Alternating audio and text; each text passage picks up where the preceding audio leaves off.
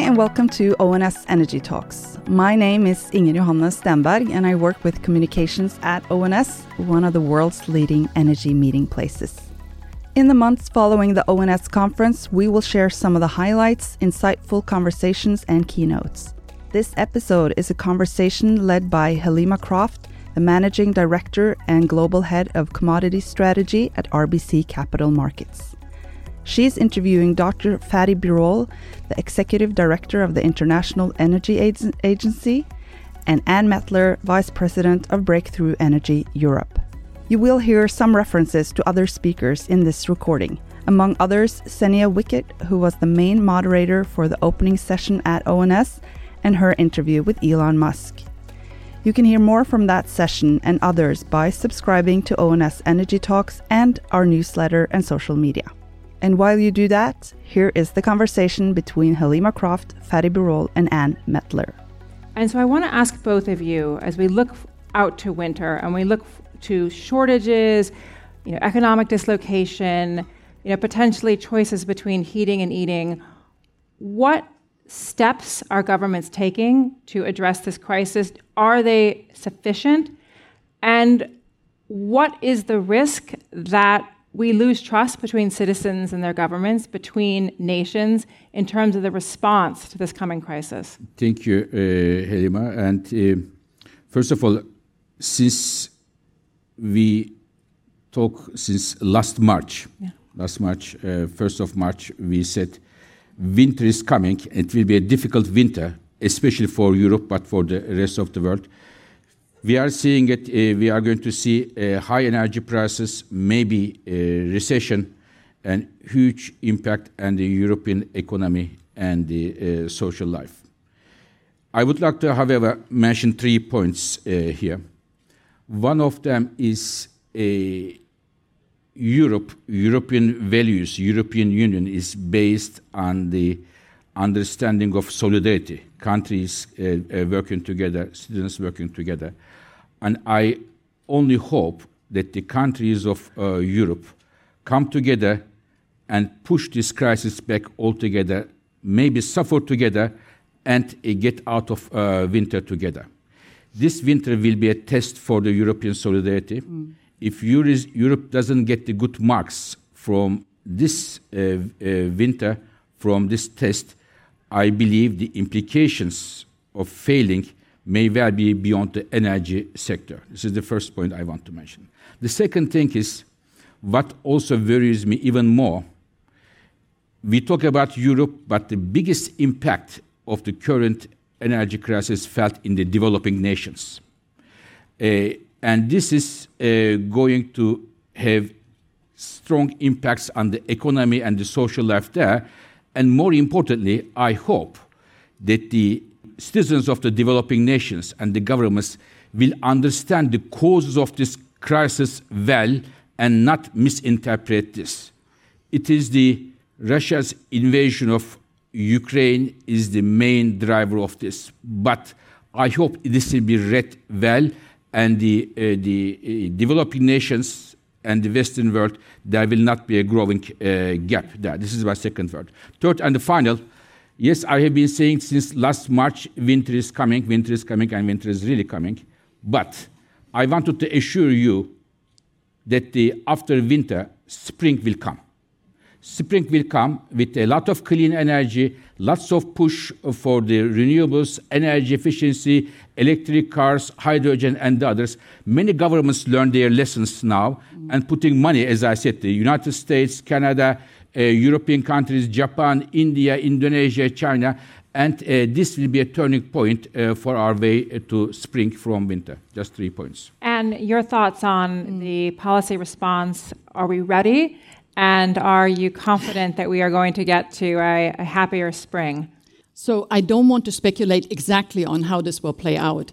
Um, however, what I will say is that energy is only one of the crises, huh? because we also have obviously a massive security crisis. We will have um, an economic crisis uh, because of food shortages, potentially um, a migration crisis. So the point is, we're talking about a very sort of a volatile um, a scenario going forward. And it was actually in my previous job when I often said we actually live sort of in in the age of impunity ready, and it, it's very difficult to prepare um, um, uh, for, for, you know, in this age for what is to come. Um, so while it's natural that you hope for the worst, I would say it becomes a matter of critical importance that we are prepared for the worst. And this is a tall order. So, because what I've seen is it is absolutely corrosive to democracy if we are not prepared, if we just stumble sort of from one uh, crisis uh, to the next. So, yes, we need to manage this crisis. We need to be honest. I just spoke about it. We need to tell people this will be a tough winter, potentially not just this winter, but also following winters. But what is so important is we need to now prepare for the future. What is the future you know, we want to live in? And, and this is what we need to talk about now. Not only the crisis, but really um, what are the technologies? You know, what, what, how concretely does this, is this going to play out, uh, this clean energy transition now? And what is perhaps even an opportunity here to accelerate what would otherwise take much longer? So, one of the big topics of this conference is going to be on the theme of investment and what is the sort of optimal investment environment that we need to meet the challenges of the energy trilemma. Xenia mentioned the report that the IEA put out last year. It garnered a lot of headlines in terms of the recommendations on not investing in oil and gas. Both of you, as you think forward, what is the optimal investment mix between you know, conventional oil and gas, renewables to meet the needs of the energy trilemma? And really importantly, how do we close the funding gap for developing nations? That was such a huge issue at COP26. How do we ensure that developing nations have the money they need to proceed with the transition? I believe we have to make strong investment overall, but mainly the fault line is the investments not taking place in the developing nations. But if you look at the emissions, more than 90 percent of the growth of the emissions will come from the uh, emerging countries, and only one fifth of the clean energy investment is going to developing countries. There's a huge uh, gap there, and for me, as I said, this is the fault line of our fight against uh, climate change, because we can do whatever we uh, can do in Europe, in the United States, in Japan, in the advanced economies, as long as we cannot reduce the emissions in the emerging countries, first of all, through uh, clean energy technologies for the next chapter of the energy technology. Plus, it is not enough, how we are going to retire some of the coal plants in those countries which have 40, 50 years of uh, lifetime which are emitting. I'll give you one number. Even if you stop Europe now,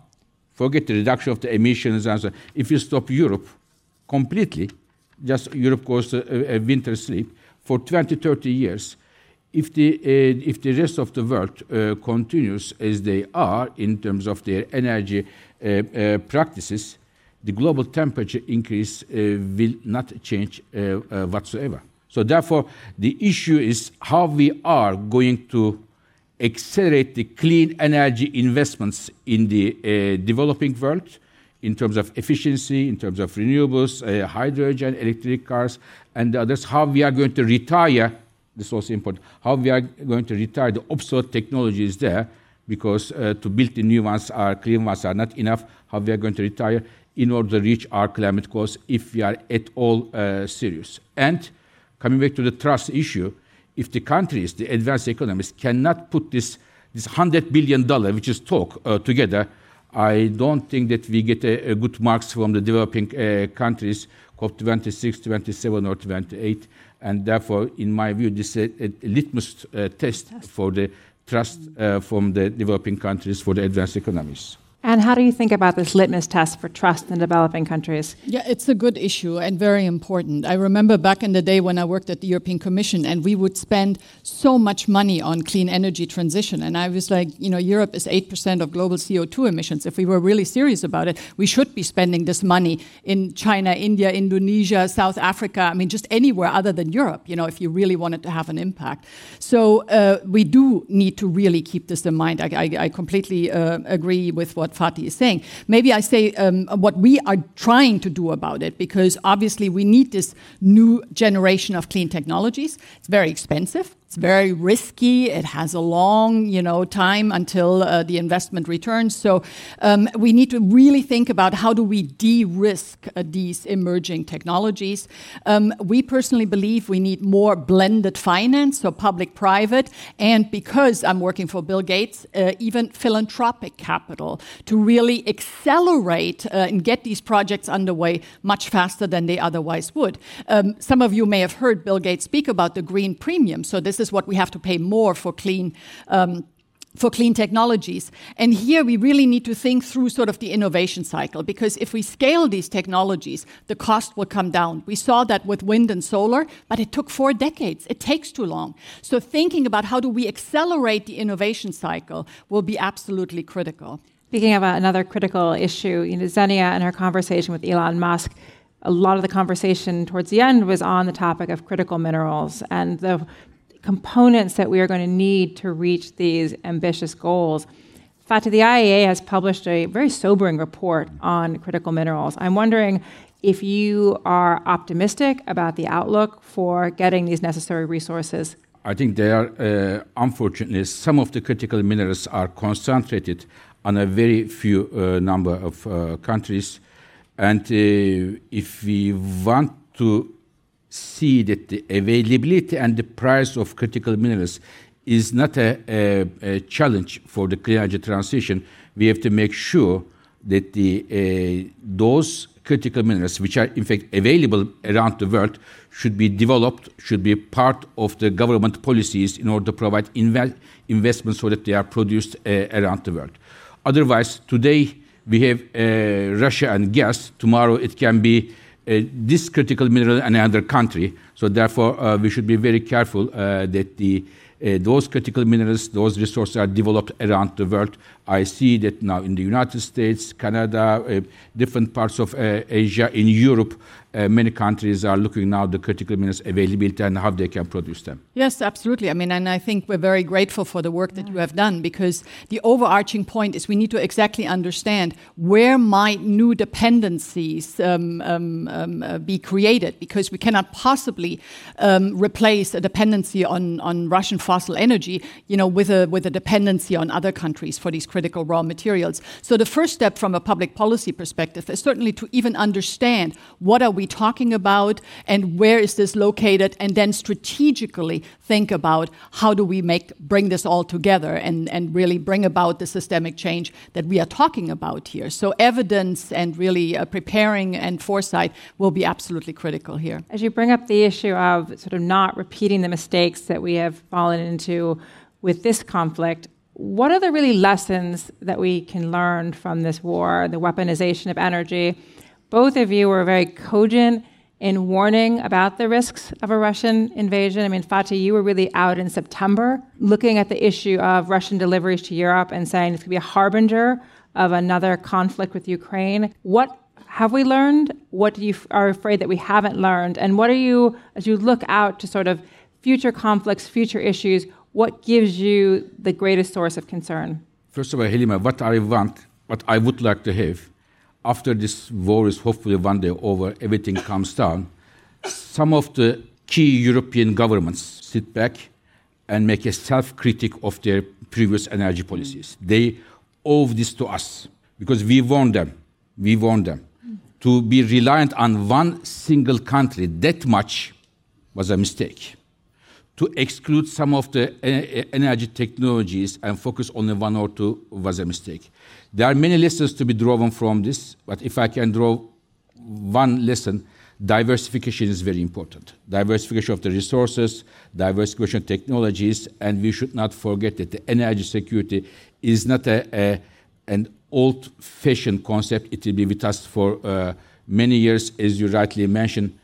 Uh, it can be in the case of uh, today, uh, oil and gas, tomorrow it can be under critical uh, minerals and we shouldn't forget it. But diversification is the magic word for me here, and some European countries forget it, and they owe us and self-critic of their uh, previous energy policies. Yes, I completely agree. I used to be the chair of the interinstitutional process on strategic foresight at the European level. And as such, I can confirm that um, several countries had been warned um, that really, really dangerous um, dependencies uh, were created at a time when Russia was uh, ostensibly turning more autocratic. So uh, no one can say we didn't know. Uh, so, I mean, having foresight, having people who sort of look on the horizon, you know, what are we worried about, and then actually bring that into the policy arena will be critical. I spoke yesterday about a good example because we, uh, yes, we need to go back and look at what went wrong, but for instance, Lithuania was an early victim of um, the weaponization of uh, energy, and already in 2012 um, um, initiated the National Energy Independence Strategy. So when the war started, Lithuania was able to unilaterally cut off uh, Russian energy. So I think this is maybe something to learn, but it took a decade. Huh? So that's what I said earlier about if you can't do this during the good times, now we have to do it during the bad times and much faster than in a decade. So, bringing this session to a close, I mean, so much of it has been on the sort of winter scenario. I want to get back to the optimism. And, you know, Anne, I thought your comments about COVID and the response to COVID and the technology that came from that, the sort of warp speed, what are you looking to as your, your greatest source of optimism? Well, this was uh, it's actually interesting because uh, when when the crisis hit, I actually I know health is different uh, from energy.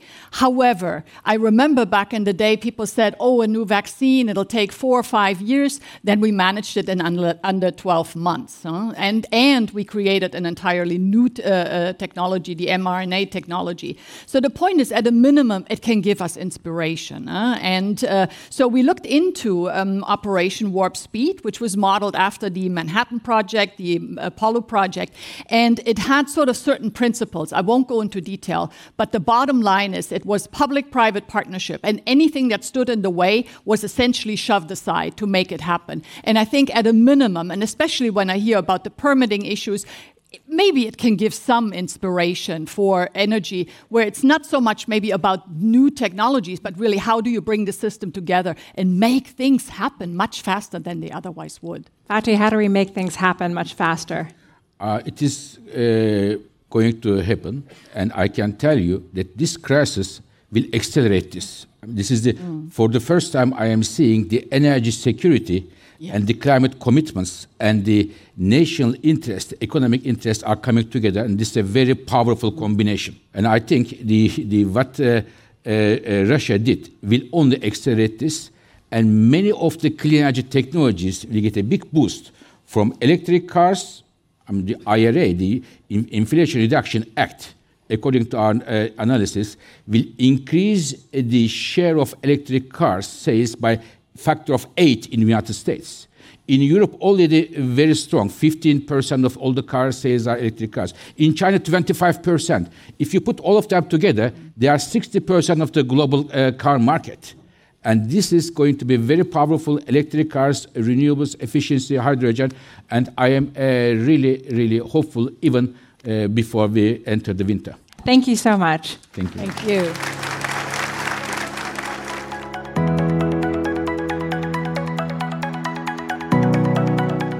You just heard Helima Croft, Fatih Birol, and Anne Mettler in conversation at the ONS opening ceremony 29th of August 2022.